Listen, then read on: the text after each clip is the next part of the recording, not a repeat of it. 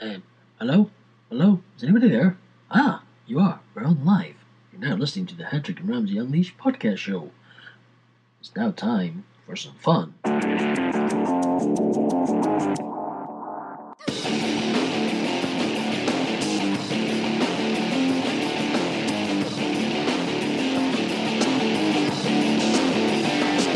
You're listening to Hattrick and Ramsey Unleashed, the People's Podcast. We are here to rock the podcast world.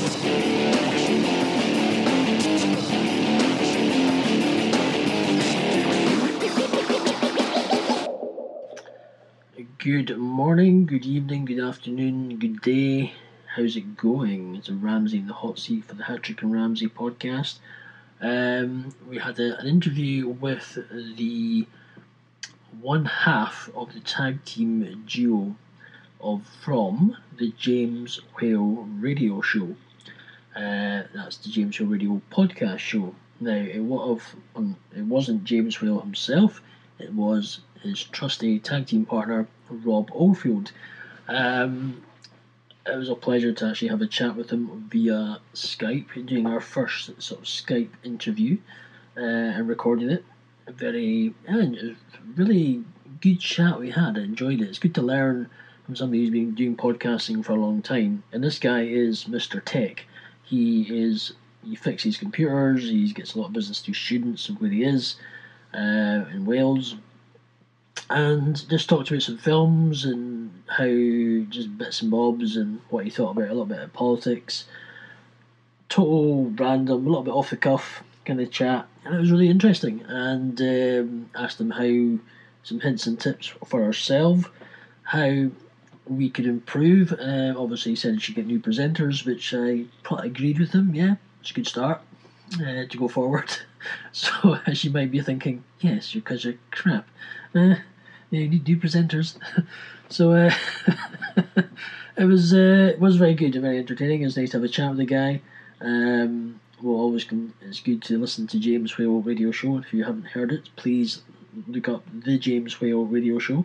You'll find it on iTunes. You'll also find it Audioboom. That's what I was trying to think. I think an Audio Zoom for some reason. It's Audioboom. So you'll be able to listen to his show, and also you can go to his website as well, the James Whale. The jameswhaleradio.co.uk. So there is a few, there's lots of podcasts there you can listen to. Over 80 odd hours of podcasts of James and Rob. So they've had some fantastic guests. Great to listen to. One of the best is, it was the most off the cut. It was the most how do you put this? I was trying to say it was. They did an interview with Paddy McGuinness, where it was going exceptionally well, but the technology went a bit bonkers. But how it sort of all happened was almost like it was scripted, and it was very, very funny. So if you happen to want a very, very funny ending to a show and an interview with Paddy McGuinness, listen to that one. It was brilliant. You couldn't have made it up.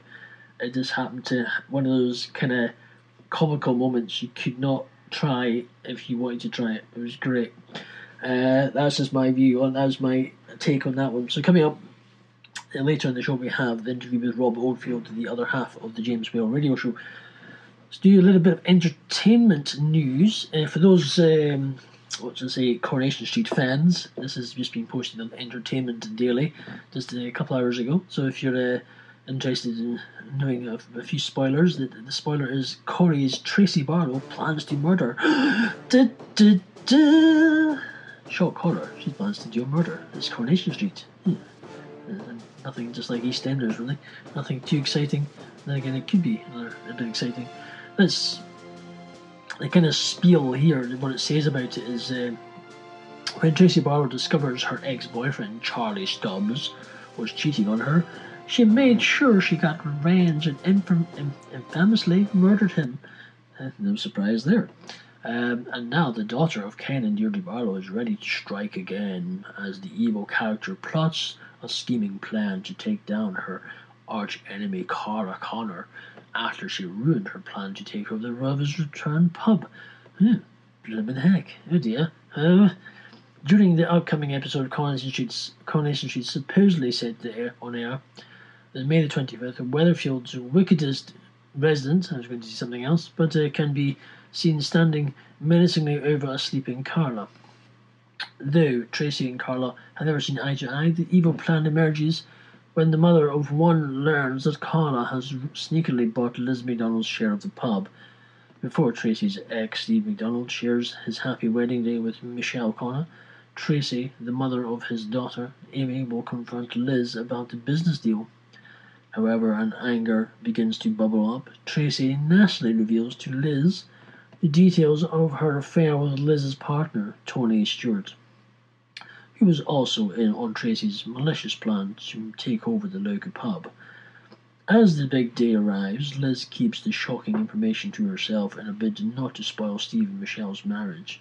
Instead, Tracy decides to pay Carla a visit despite her rage being out of control. Not holding back, Tracy finds a convenient weapon and uses it to attack her rival, which is certainly not the candlestick in the living room, or whatever you want to call it, playing a game of Cluedo on Coronation Street. Viewers will have to tune in on May the 25th to learn whether Carla survives her evil attacker or not. Shock horror in Coronation Street, there's going to be a murder. Or shouldn't say as Taggart said, there's been a murder. Anyway, what next in the entertainment news today on the Hattrick and Ramsey podcast show? Whoa. Okay.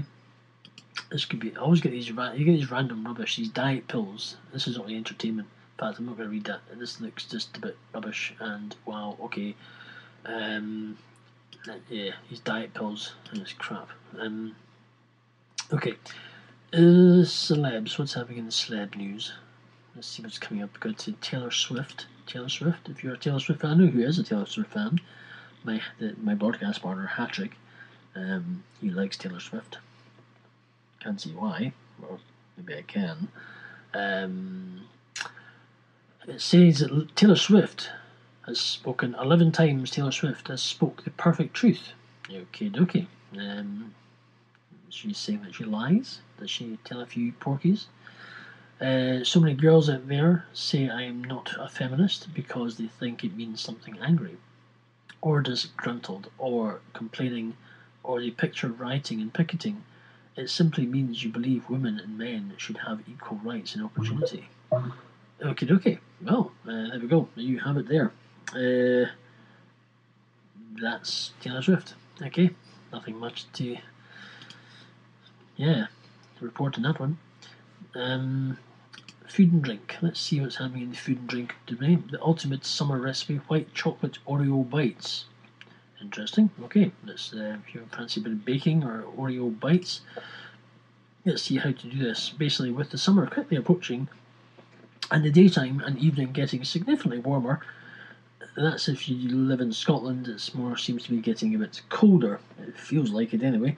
The last thing you want to be doing is slaving over a hot stove. Well, we probably would need to slave over a hot stove just to keep warm, because it's very unseasonably cold for this time of year, which is meant to be summer, but don't think it is summer. I actually don't know what season it is, to be honest with you, because it's just not summer. So slaving over a hot stove, but unapologetic desserts are still necessary, which is why here at the Entertainment Daily, this is the website that we're reading this from, we come up with the perfect easy recipe for a delicious treat that requires no hot and stressful fuss. Welcome Oreo bites. Ingredients time. So this is not the Delia Smith cookery program. You're okay. So okay, it's really ridiculously simple recipe. All you need is roughly 15 Oreos, 12 grams bag of white chocolate chips, and let's see what you really have to have. I have to click next. Okay, let's see what the first step is. Crush up the Oreo biscuits. Easy way to do this is to by chucking them into a tightly sealed bag and basically smashing the hell out of them. And that's what you do. Okay, first step. Step number 2. The ultimate summer recipe, white chocolate Oreo bites. Then step 2 is melt the white chocolate chip in a microwave with roughly 30 seconds. Make sure you pause every 10 seconds to give it a quick stir. Then make sure white chocolate chips have completely melted into a thick, runny paste. Step 3. If you switched off by now, I would understand. But anyway, then, as you would normally do, you mix them together. Mix in 3/4 for the Oreos. Right, okay. That's step. What's next? There's not much information on this recipe. Okay, the ultimate summer recipe is step 4. Pour the mixture into a thoroughly greased and lined baking tray. Add the rest of the Oreos on the top. Okay, this looks quite interesting. Quick and easy recipe that creates a delicious sweet treat for the summertime. Stick the tray in the fridge for approximately 15 minutes or until everything has hardened. I'll make sure it's nice and hard. Leave that in there. Remove from the tray and break it all up into little jagged pieces. Obviously, it all depends on whether you are sharing on how big you want the pieces to be and enjoy. So there we go, there's a simple recipe. So basically hammer the bits of Oreo to bits, melt some white chocolate chocolate chips or whatever in the microwave, mix it all together, slap it in a greaseproof baking tray, slap it in the fridge, and Bob's your uncle. Not bad. There we go, that's the Hattrick and Ramsey cookery programme section done. There we go. That should keep you going. You'll be making them all summer. Now, I'm going to say, make sure you keep them out of the heat if you're in London or further afield, further south. But you're in Scotland, well, there's not much chance of them melting, to say the least. I think that I'll cover. That's my entertainment. I think I've run out of options. But anyway, I'll start rabbiting on and talking about what's been happening in the entertainment section, but it's always good to know. News, a wee bit of brief news just to sort of bore you to death a bit more. It's always good. Extreme athlete dies in base jumping. So basically, these people who do base jumping in extreme sports and he dies, I'm like, wow, okay, so no offense, but if you're going to do an extreme sport and you die, it's, well, your life, I mean, it doesn't matter how skilled you are and you do all these kind of things. It's kind of crumbs, no offense, but you're kind of risking with you're playing with your life anyway while doing these kind of sports. And you mean no offense to have your sort of general, not stating the obvious, but you have to have a good set of coconuts and just be maybe slightly nuts, I would say, to do it. I'm sure they're good fun, but in an extent, knowing that you're life expectancy could be limited. I'd say, well, it's not crumbs. Sorry, being a bit kind of what's the word I'm thinking of? I can't think of the word. Yeah, maybe kind and sort of the guys died. Sympathetic. That's what I'm trying to say. Sympathetic on this topic to say, well, okay, it's not good that he's died, but realistically, it's you're kind of doing the sport. It's kind of the risks are there, so like I say to many people who go hill walking or climbing, and especially when it's -10 and there's snow and there's avalanches and whatever happening and around you, or you fall off cliffs or accidents happen, and I don't have it in my head for some reason, the people who go, you hear the weather conditions for the climbing is not good, blizzards, temperatures -X or whatever, recommended don't go climbing. And for some random reason, all the climbers go, right boys, on the phone, climbing, weather is rubbish, dangerous, let's go climbing. What possesses these people to suddenly go, wow, let's go climbing? Yes, chances if we end up dead, nothing to worry about. Just checking the life insurances were paid up. Yeah, my word, I just don't get it. Personally, I just don't get it. Yes, we can all get hit by a bus by crossing the road, but I just don't get the sort of the thrill factor of having to go. Yeah, you can see some beautiful scenery, but the thrill factor of going out in stupid temperatures and weather, freezing your ass off. and potential risking your life with the dangers that are out there, especially in bad weather.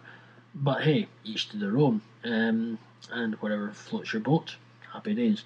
So let's enough about. In fact, let's see what else has been happening. Just a brief chat, a brief. I'd say the news is, I'll be honest with you, the news has actually gone a bit slow. It's not the most. It's not crumbs. It's not exactly. It's just a bit crazy. I mean, if you really want, is that devil nurse guilty of murdering patients? She looks just a bit nutter. I'm not sure she's a female, but she looks a bit kind of in between. But we'll leave that one there. Maybe she is going to change, but maybe she was or wasn't. But anyway, you know what I mean. There's really not much kicking around apart from the more ISIS stuff, which is a bit exciting as a poke in the eye these days. Basically, they've taken over a town. They've reclaimed the capital of Anbar province, ignoring concerns that their presence may spark sectarian violence, so that could be interesting. Anyway, I will stop rabbiting on. Let's just get to the interview with Rob Oldfield. Please enjoy, and we'll speak to you afterwards. It's time for the interview with Rob Oldfield, the one half of the tag team duo of the James Whale Radio Show. And please enjoy. Okay, welcome to the Hattrick and Ramsey Unleashed podcast. We're here to interview one half of the tag team of James Whale and Rob Oldfield in the James Whale Radio Show.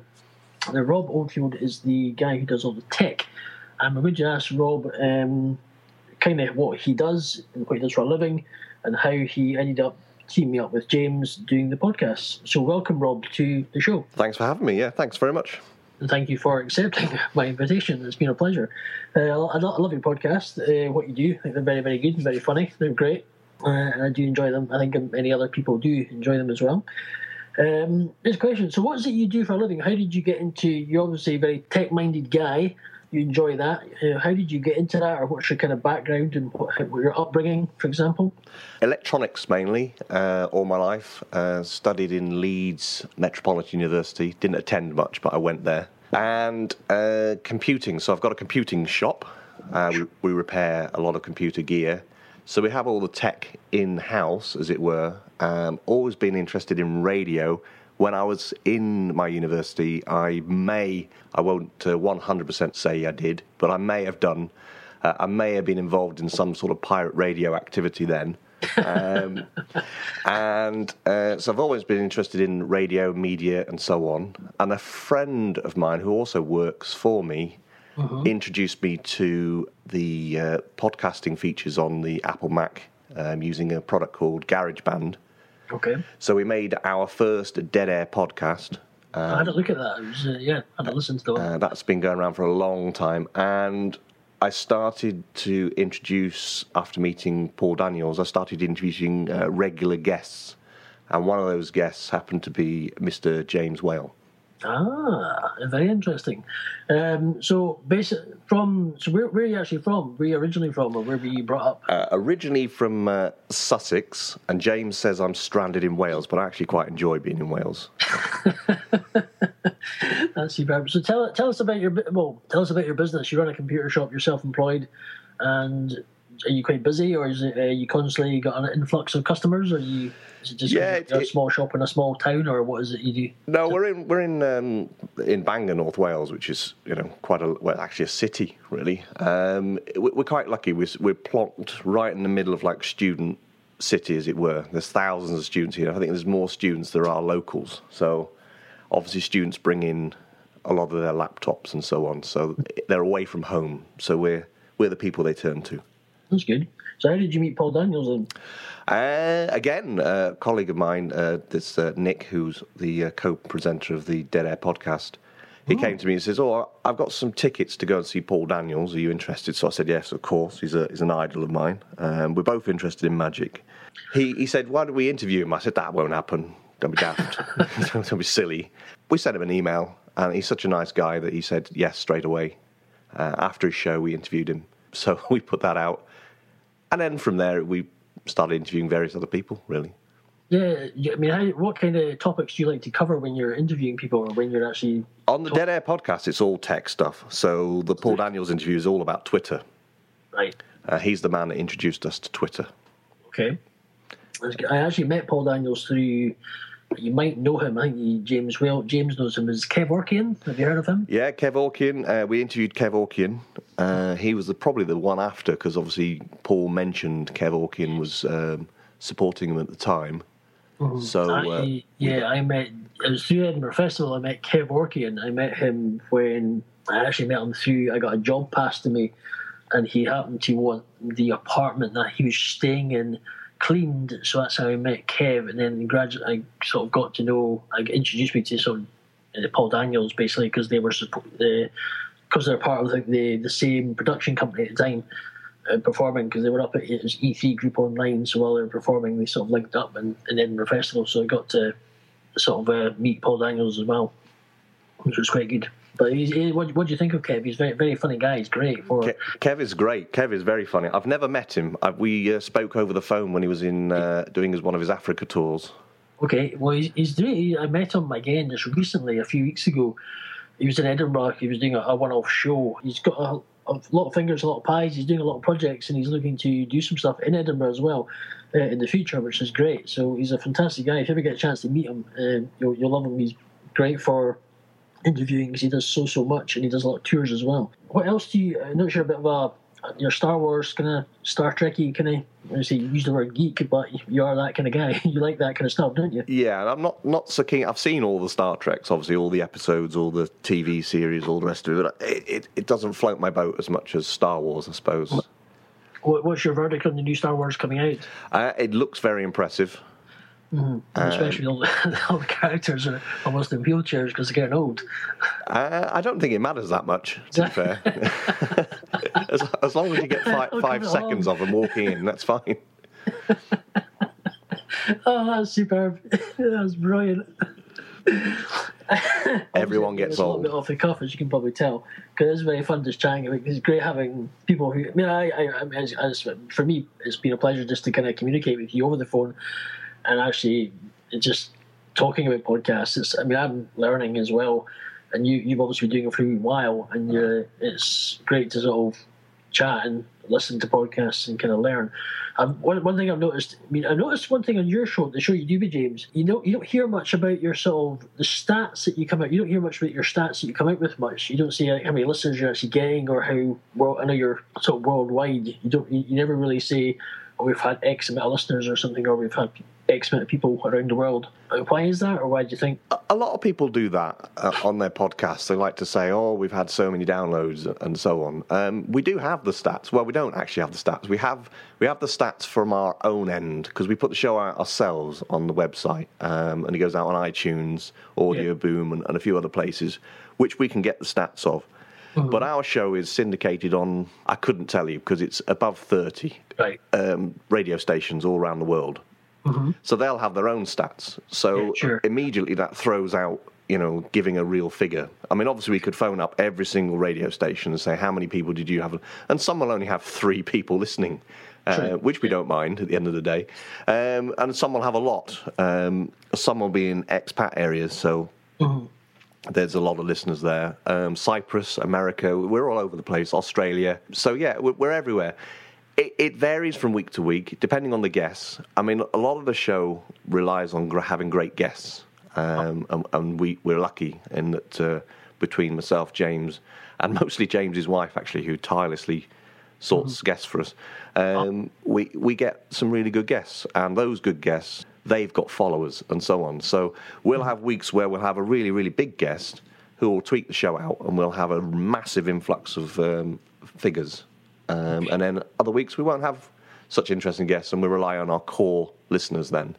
So it's very hard to say, but it's in the tens of thousands. In peak times, it has gone over the hundreds of thousands. When did I noticed the very first one you did, it was yourself, Nick, and James. So Nick sort of decided to take a step back, or was this kind of... and it was just you and James, really, on the show? Well, it's a bit of a difficult one. What happened literally the week we all agreed that we were going to do the James Whale Radio Show, Nick got a job somewhere else. Okay. So he was full-time elsewhere, so it was impossible to get the three of us together. Yeah. But it sort of worked, really, because having three people talking on a podcast, it doesn't really work. People over-talk over each other. That's why when there's a guest on, I'll never speak. I'll just let James get on with it. Sure. Occasionally he'll bring me in on the conversation, but most of the time I'm monitoring levels and anything anyway, so I wouldn't be listening to the conversation. When I listen to the shows back, it's very... Because I was like, I don't remember any of that.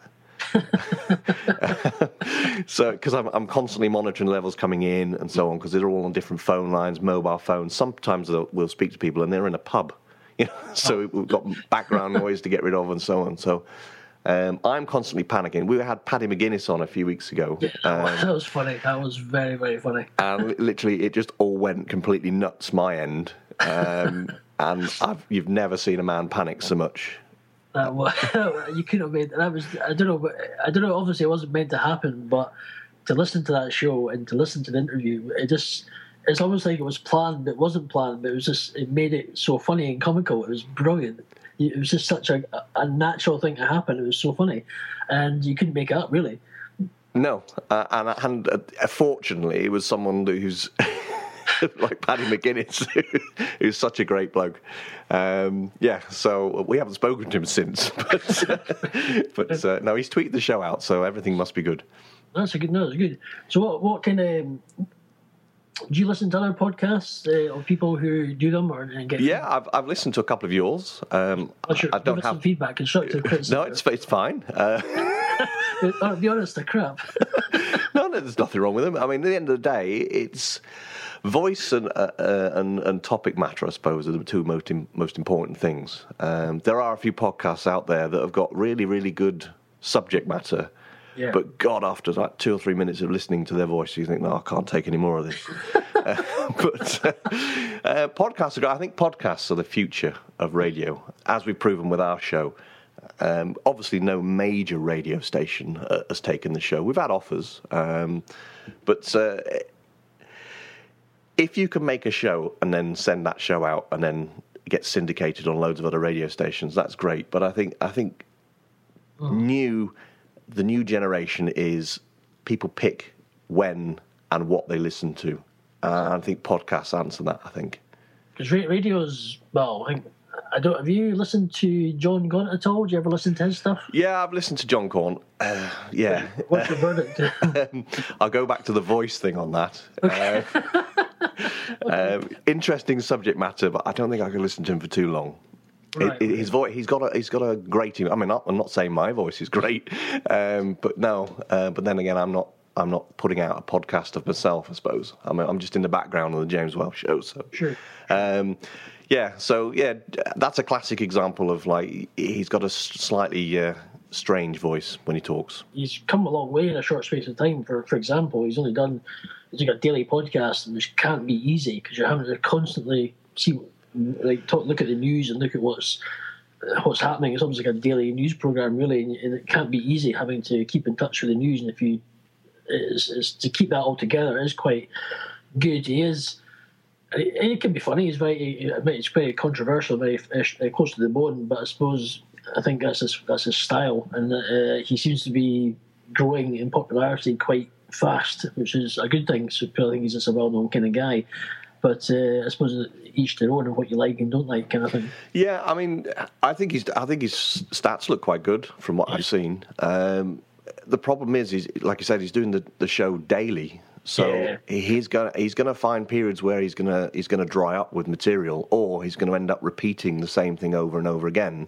Yeah, and that's where the problem is going to come. That's what we have this similar sort of thing with our show. We'll only pick stuff that's in the news that's worth talking about or has got some entertainment value, I suppose. And you'll have dry weeks. Yeah, exactly. And that's why, you know, having guests on is great, because guests are interesting to talk to. And if it's a dry week, you can have the guest on longer. So John doesn't have guests, so he's going to struggle, I think, keeping the show going daily. So I think he's looking to have guests in time. I think he's been had a lot of meetings, but time will tell. I think people have kind of got on board with him, and that, I suppose, it'll see what happens there. And he's getting advertisers in, but which is, I suppose, that'll see how that develops, kind of thing. Cause as you say, you can only go on so long if it's just constantly daily podcast, just yourself talking kind of thing. Yeah, I mean, guests is one solution. The other solution was obviously phone-ins. Problem is you're doing it... we tried doing phone-ins, and we've had people saying, you know, we'll phone in and whatever, but because it's a podcast... Yeah. Again, you've got to get all these people in one place. It's not live, so people don't really know when they're going to be phoning in. We got lots of... One of the things we might start doing is putting out all the answer phone messages we get in, because we get quite a lot in, which might be quite entertaining. But, yeah, if you don't have guests and you don't have phone-ins, then it's just you for an hour or however long you want to record the show. Exactly. And... I don't know what these show lengths are, but I imagine they're quite variable. About 40 minutes, give or take. Yeah. Our show has to be about 55 minutes. If it goes to the hour, then what you might find is a lot of radio stations will cut the end to go to their news feeds and so on. So, yeah, it's very hard to put out a show every day. It must be, you know... So what was your verdict on the general election? Because obviously you did your show with James, us, and kind of... pre-election-ish before the results came out, and it was quite interesting, and I know you're a fan of Nicola Sturgeon, not. I've got no issue with Nicola Sturgeon. I just think it's entertaining. I have to say I'm not... me personally, I'm, for somebody who is Scottish and born in Edinburgh, I wouldn't say I'm a major fan of her personally. I just don't think, on a political view, I would probably say I don't think the SNP in the long term will benefit Scotland.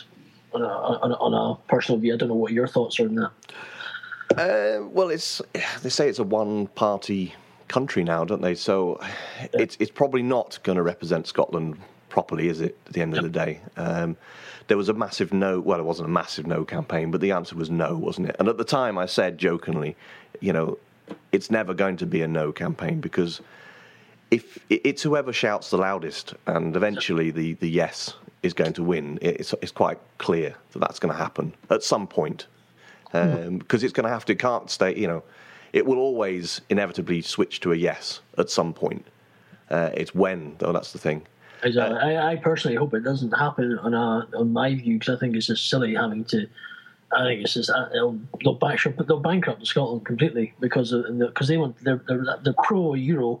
They're pro-Euro. They want to... Obviously, it's the currency issue as well. That's going to be a problem, and they'll just bankrupt Scotland completely, and I'm not really happy about that, personally.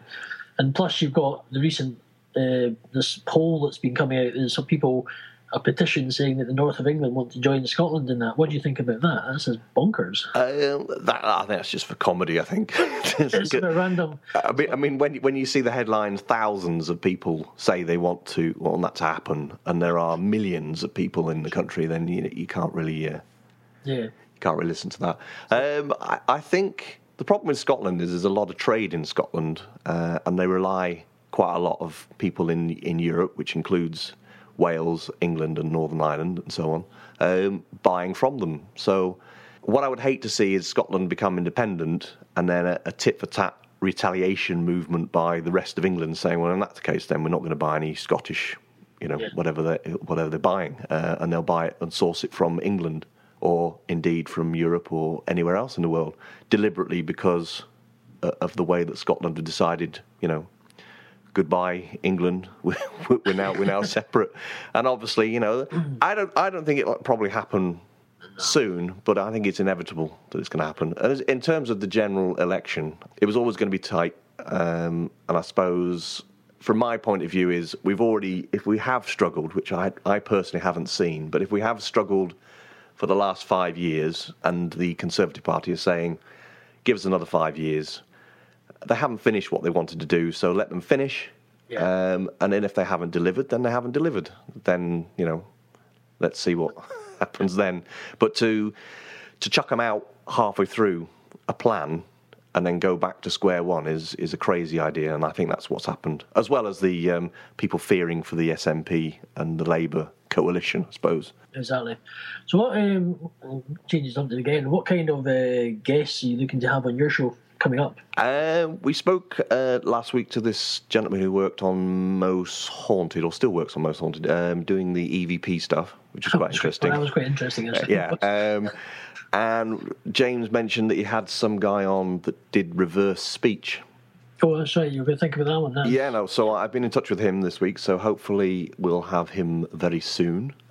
We might be doing some Eurovision-y stuff this week. We might have a special Eurovision guest on. That's always interesting. Great Britain gets zero anyway, so we don't have to go far. There's always some random kind of country that win it, and basically you go, the music's just dreadful. I don't know why we actually take part. I mean, we fund most of it, which is why we're always entered in. But I think we only take part just for the comedy.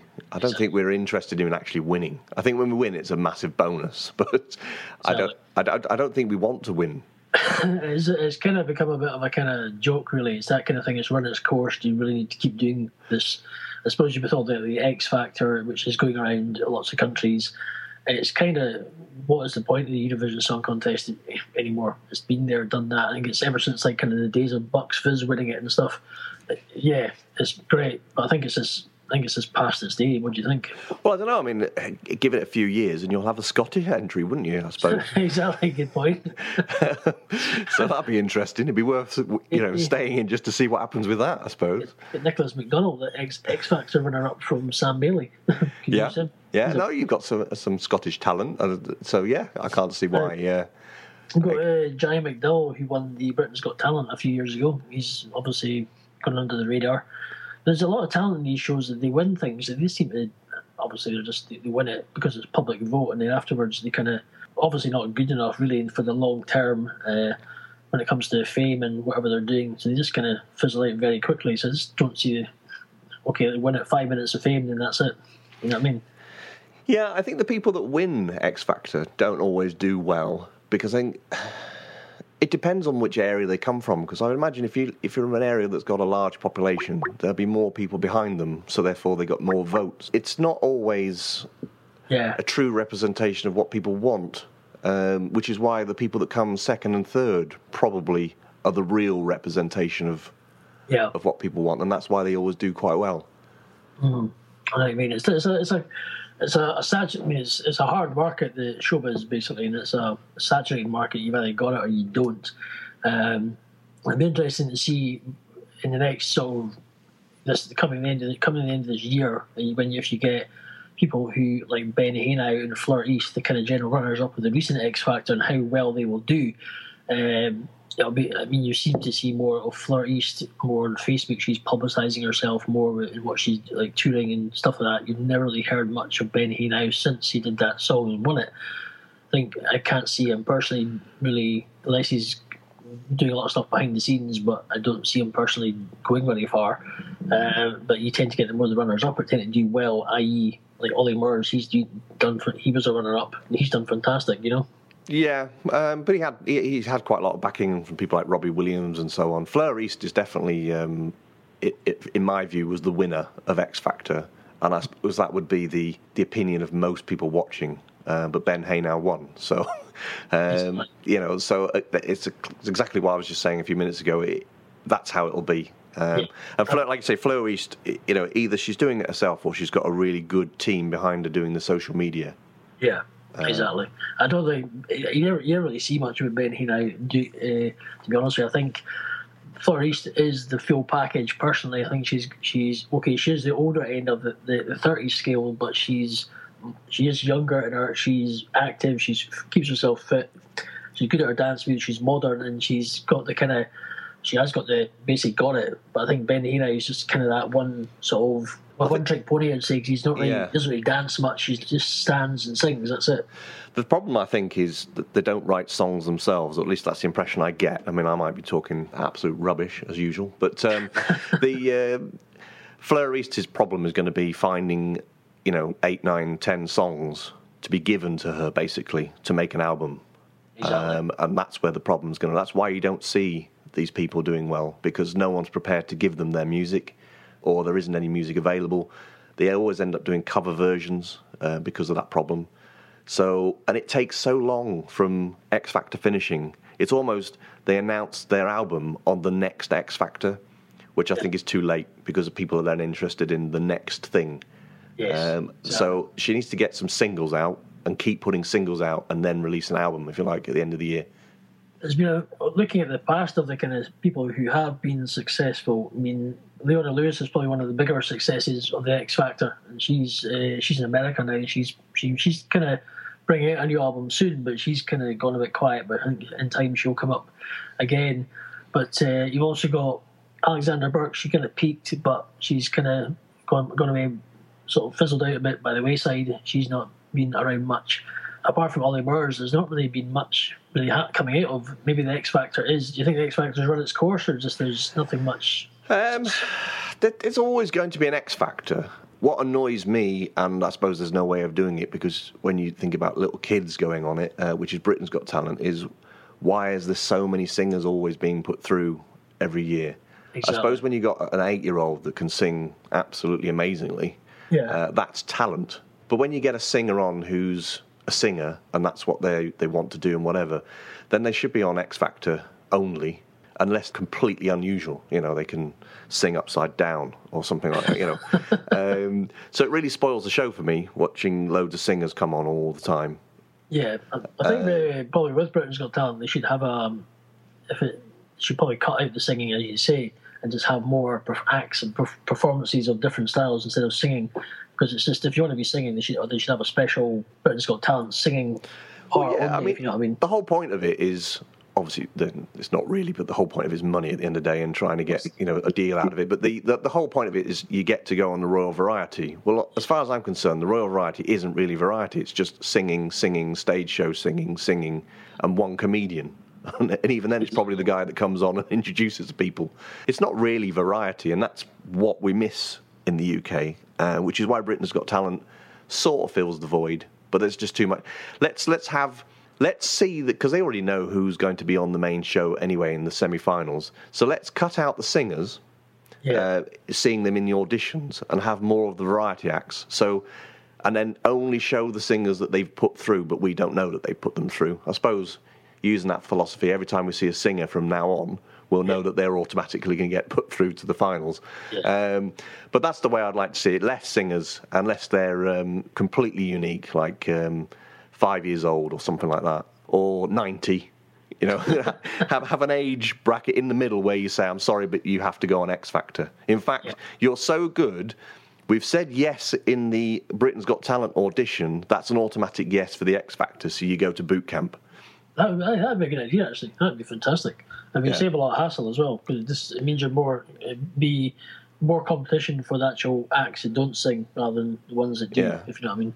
And I think a lot of the acts that come on Britain's Got Talent and on X Factor are invited on anyway by production team anyway, because otherwise you'd end up with millions and millions of bad acts. I'm not sure about Kev Orkian. I think Kev Orkian was one of these people that were invited to come on and do Britain's Got Talent because he'd been seen by some of the producers. Yeah, he's very good. He tweet, if you follow him on Facebook at all, or actually on Facebook, he posts some interesting videos. One of his videos he had a shower on a plane. I think it was the Emirates airline he was flying on. And because the toilet's so big, they've got a shower, and he had a shower. He's like several 40,000 feet in the air, and he had a shower on a plane. It's first thing for everything. Yeah. I follow Kev on Facebook. I follow a few people. I only follow about 20-odd people. Sorry, not Facebook, Twitter, isn't it? I follow a few people on Twitter. I don't follow that many people, because if you follow too many people, I don't understand that. I suppose you can mute. You can follow 5,000 people and mute them all, I suppose. True. But I follow a few people. Normally, the people I tend to retweet a lot. Kev Orkian's one of them. That's cool. What what tips would you give us, as considering we are absolutely nobodies for the Hattrick and Ramsey show? What tips would you give us in helping us to go forward to improve on what we're doing? Hire new presenters is the first one. That's a good start. No, it's keep going. Use Twitter. Twitter is the key, I think. to everything. Twitter will unlock as many doors as you want to try. Right. You can harass people. Don't, obviously stalk them like I did with James. You can ask people to come on your show via Twitter. They can say no. At the end of the day, it's lost in the feed. So you're not embarrassed for too long. Twitter is the answer. A lot of tweeting your shows out. Get in touch with some smaller radio stations, internet-based radio stations. See if they take your show. Okay. They're always looking for content. And just keep going. Just asking celebrities to retweet your show. Even if they haven't listened to it, they'll still might press the retweet button just because they feel sorry for you. Look, I have actually one person I need to email. I did ask Marverine Cole. Do you know who she is? The name doesn't sound for the Cole bit does because of Cheryl Cole, but that's about it. Well, she's an ex-BBC Sky News presenter and also is now on QVC. Right. So I need to email her. She was just to drop her an email to find out if I could chat to her, which would be good. Talk about her career. There's not much. Usually, I was given advice by Kev Orkian when I saw him in Edinburgh. He said, if you're going to interview somebody, download their Wikipedia page. When I looked at her Wikipedia page, there's not much on it. So I went, okay, that's kind of knackers, that idea. So I need to ask her questions about her, what she does, and take it from there. Have you not interviewed Kev yet? I actually did have a chat with Kev. We've got a podcast there that you can. I actually met him. I wasn't not expecting to interview him, but I was just meeting up with him. But I did happen to have my microphone with me. But I think I was doing something before, and what it was, I met him for some food in a cafe in Edinburgh because before his show that he was doing, and I wasn't prepared at all. I was just totally asked. You said, "Let's do this." I went, "Right, okay." I just didn't have. I totally was stumped. I couldn't remember half the stuff about him, even though I did know. And so you'll hear an impromptu chat with him on one of our podcasts earlier. I think it was April. He was here, March, April. So you'll see that, and you can have a listen. So I did actually chat to him and interview him briefly, and it was just a very short one. So it was just because we were getting food, and it was in a noisy cafe as well. So you carry a microphone around with you all the time? So, well, not really. No, I think I had it for what reason did I have it? I think I took it with me just in case. I don't know why. Yeah. But, and I think I'd been. I'd been speaking to somebody before. I can't remember for whatever reason, but I was meeting him for coffee anyway for a chat. But I wasn't expecting him to actually do the podcast. I knew he was busy, and I was busy at the time as well. So it was kind of just using the opportunity to catch up with him. He is coming back in Edinburgh for the festival because he's got a couple of things to do. So, but yeah, you can hear and listen to our sort of very random, off the cuff kind of chat. But it wasn't really. It was totally. I was unexpected for me in my part. The other thing that you could try doing as well, which I've told a few people that are interested in doing podcasts and just interviews and so on. It depends if you're that kind of person. But if you go to a lot of shows, as in theatre shows. Something I'd always recommend for people to do. If you email the people that are in the stars of the show, right. Email them all if you like. It'd be quite interesting if they all talk to each other. Well, I said no. And just say, is there any chance if you do the sort of meet and greet afterwards, which most of them do, I can have 3 or 4 minutes just for a quick interview? You'll be surprised the amount of people that say no. I think the majority would say yes. And that's a good way of getting yes on your show. Because you can link into it by saying, last week I was at so-and-so, such and such a show, and I had a chat with so-and-so, and here's the interview. And the thing you're doing there is you're introducing a feature into your show, if you like, of a regular of you going out. Obviously you're not going to the cinema because you're not going to see any stars at the cinema. But if you go to shows or grand openings where someone else is going to be there or whatever, you'll have a regular feature in your show. Not that regular, obviously, unless you're going out all the time because it costs a fortune, I suppose, to go into the shows all the time. Exactly. That said, if you knew when the shows are finishing, you could always hang around outside and then wait for somebody to come out and run in. And pretend you've been and sat and watched the show. But yeah. That's another good, easy way of meeting. Because you'll find that there are a lot of big stars that do very small shows. It's a good idea, actually. I need to actually tap into that market, especially in Edinburgh, especially when you're coming up to the festival. That's where I need to email the press office of the Edinburgh. There's the Edinburgh Fringe press area, and there's also the Assembly press as well, to try and see if we can talk to people within the festival, because you get some big stars coming to the festival every year. which is always quite good. We'll see if I can catch them. Yeah, that's definitely. I mean, you're in the right place, I suppose. Exactly. That always helps. But, so, what's it? It's Jane cinema. You like. Obviously, you're a bit of a, you like your films. What kind of films have you watched recently in the cinema yourself? Crikey! We asked James the other day what was the last film he went to see. I see films a lot. Did you watch Avengers? Yes, I'm not that keen on comic stuff. I mean, Batman was okay. Superman's all right. Superman versus Batman, just grab hold of Batman and fly up in the sky, he's dead. Film over in 5 minutes.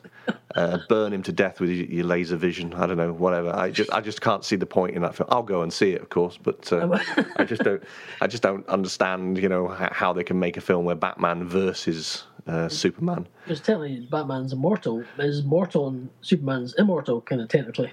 Well, yeah, but, you know, I'll be proven wrong, of course, because Batman will make his suit out of kryptonite, you know, and that'll be it. You know, I'll be sat in the cinema with egg on my face going, all right, fair enough, didn't see that one.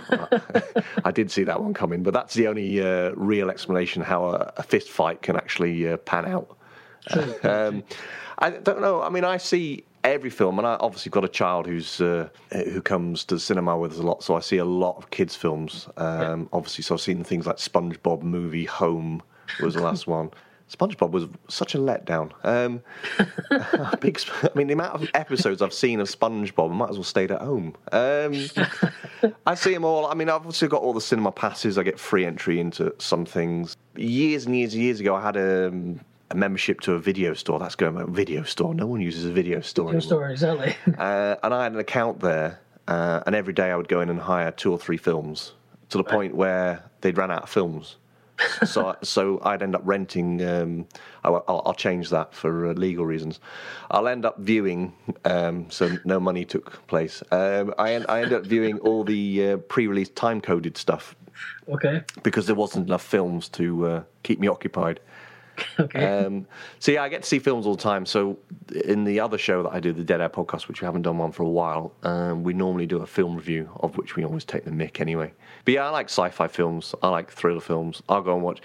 I watched Far From a Madding Crowd the other week, which is like a bizarre film that you'd expect me to go and see, but it was a very good film.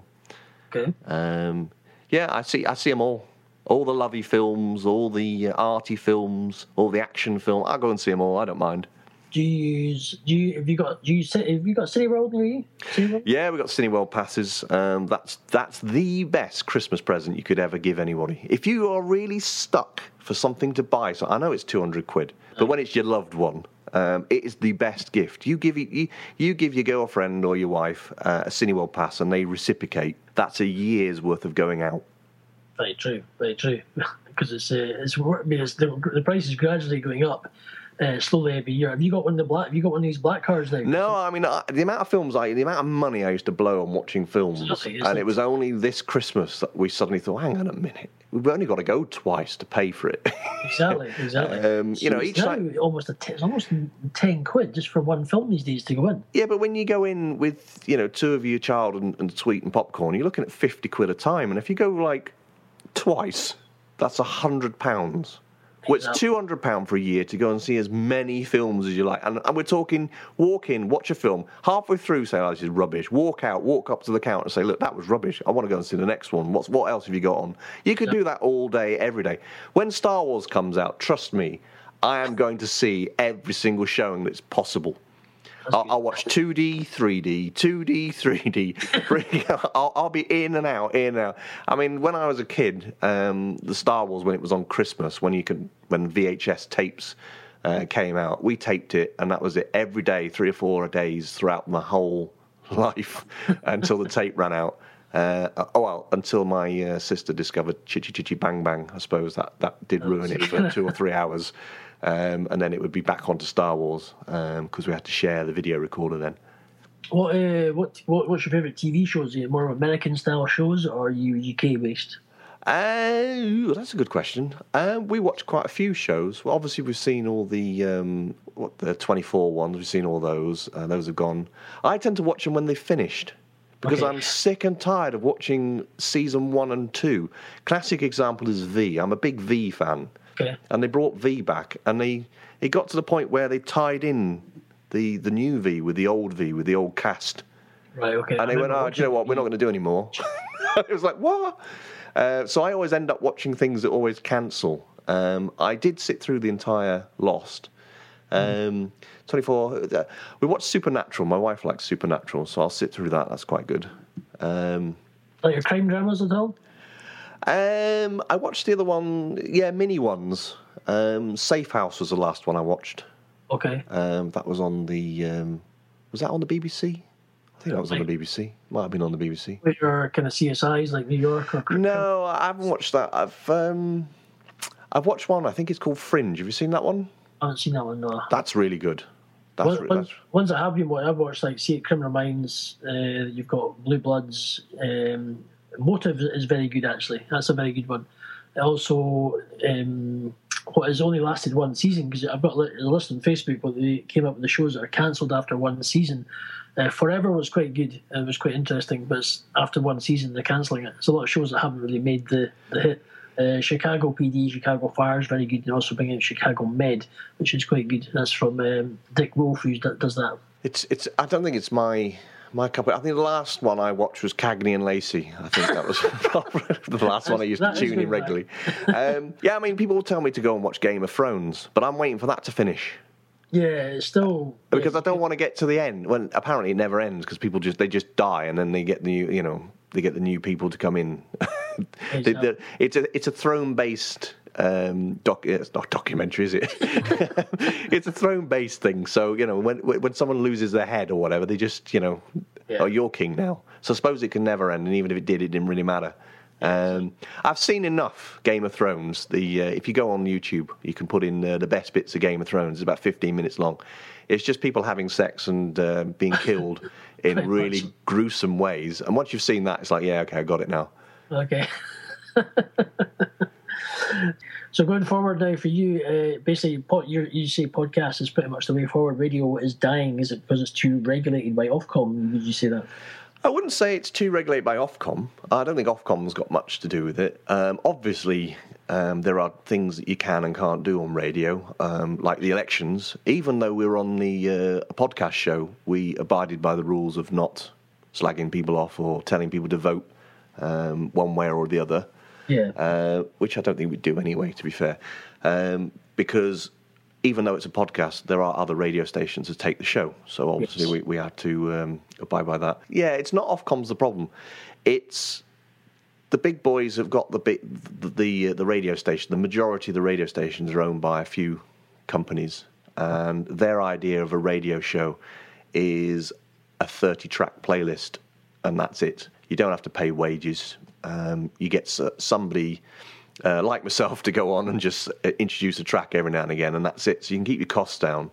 Yeah. But every station's like that, and that's why people like James, there's so few of them. Exactly. I suppose he has to be. I suppose he also has to be careful because he actually works for the BBC on a few shows, so he has to also be careful what he says and doesn't say. If you know what I mean, because he's employed by the BBC. I don't think it matters with James. I think he says what he wants. I don't think anyone can tell him what he can and can't say. He's weekly. I think I like how he's reinventing himself, and I think it's good. I think he's. You get a lot of people like him because he's a legend. He's kind of. He's vintage, and he's reinvented himself. A lot of these DJs of his era, and they're just like they're brilliant. They're so much better than the young stuff that you get these days, which is just crap. to be honest, he's always been there, and I've always listened to him. I've always listened to James, and he's always been ahead of his time with his radio, TV show, his late night show with the phone-ins, controversial back then. His little red clicker button cancelling people out, crossover, first crossover, he had ITV and BBC simulcasting his show for the first time, all the stuff that people you see on the radio now, he's been there, done it. Right. And, we weren't the first, obviously, to do podcasts, but he's one of the major DJs that are the first to get involved properly, put a show out regularly, stick to it. And I think it's the way forward. I mean, his show that he does weekdays is a typical BBC show where he's got specific things he has to cover, time slots, travel, news, weather. So you can't get into a flow. You can't take calls and so on, you know, unless it's for, you know, questions or whatever that's related to what he's talking about. But his Saturday show is more of his thing. And each week that builds and builds. And his psychic Edna's quite good. I like Edna. It is very good. I do. I think it's just great what the show that you both do. I think you're just a great tag team duo, and I think long may it continue for you guys. And I think it's very entertaining, and hopefully you'll get some really good guests and take it from there. I'll continue to entertain the world of you guys. Basically, I think we'll wrap it up there. So I think I've probably done actually a good. Back and talked about quite random stuff, which has been quite interesting. I don't know how long we've been on. It must be at least half an hour. So after editing, that's at least 3 minutes of broadcastable material. So I don't know what you're going to do for the rest of the show. I know, 36 minutes. 36 minutes, yeah. So all right, I'm 3.5 minutes long of good quality stuff there. Exactly. No, well, I think it's been a pleasure to interview you and actually talk to you and just find out about the one half of the tag team of the James Whale Radio Show, and the guy who just, you know, how to push James Whale's buttons, so to speak, without being, which has been good. It's been great, and to get to know you a bit more, and hopefully we can be of any help, publicly sharing your show around and talking about it on our own podcast. And it's great to have hints and tips from yourself on how we can improve and go forward. Well, thanks for having us on anyway. Okay, there you have it, guys. That was the interview with Rob Oldfield, the other half of the James Whale Radio Show with James Whale. He's the tech guy. Hope you enjoyed our wee chat. First time doing a podcast over Skype. I hope you understood everything that was talked about, or you heard it okay. As I say, for us, we're still very new to the podcast. Yeah, podcast world, or trying to say that's what we are. We are very new to the podcast universe out there. So I hope that you enjoyed our chat. It was great to just chat with them, and a good bit of fun stuff. It was great, and hopefully we will line up a few more guests similar to Rob. And it's also, if you want to learn about technology, he's the man to talk to. He is the man. Now, what was I doing? Yes, I did order a new butler today, a new servant, and he hasn't turned up. I went to this, Talent GB, and it said butlers for hire, and it had James Whale. And we'll give him a shot and see what he tries. He's never turned up. Damn, I haven't got a big coffee. It's ridiculous. Can't get the staff these days, you just can't. Anyway, I was I'm sure he will laugh at this and tell me a few expletives afterwards, Mr. Whale. I'm only joking. No, thank you for listening. It'd be good to get your feedback on our shows. Please email us at hattrickandramsey@gmail.com. Please give us some ratings if you can. It'd be nice to get some reviews, and if you think we're good, bad, or indifferent, it'd be fantastic to listen, learn, listen. Can't speak, brain's not working, but never mind. Yeah, it'd be fantastic to hear your reviews, or read them, or feedback. Just give us constructive criticism, please, because you guys, our fans, our listeners all over America, all over the UK, all over the world, are the ones who listen to us, and you're our critics, so tell us how we can improve, because if we don't hear from you, we can't learn. But anyway, just to send you off, here's some badass music, more of a sort of kind of like a sound effect, so badass sound effect music coming up just to wind down the show. So thanks for listening to another episode. Stay hard, stay hungry, peace, love and hugs. Until next time, bye-bye.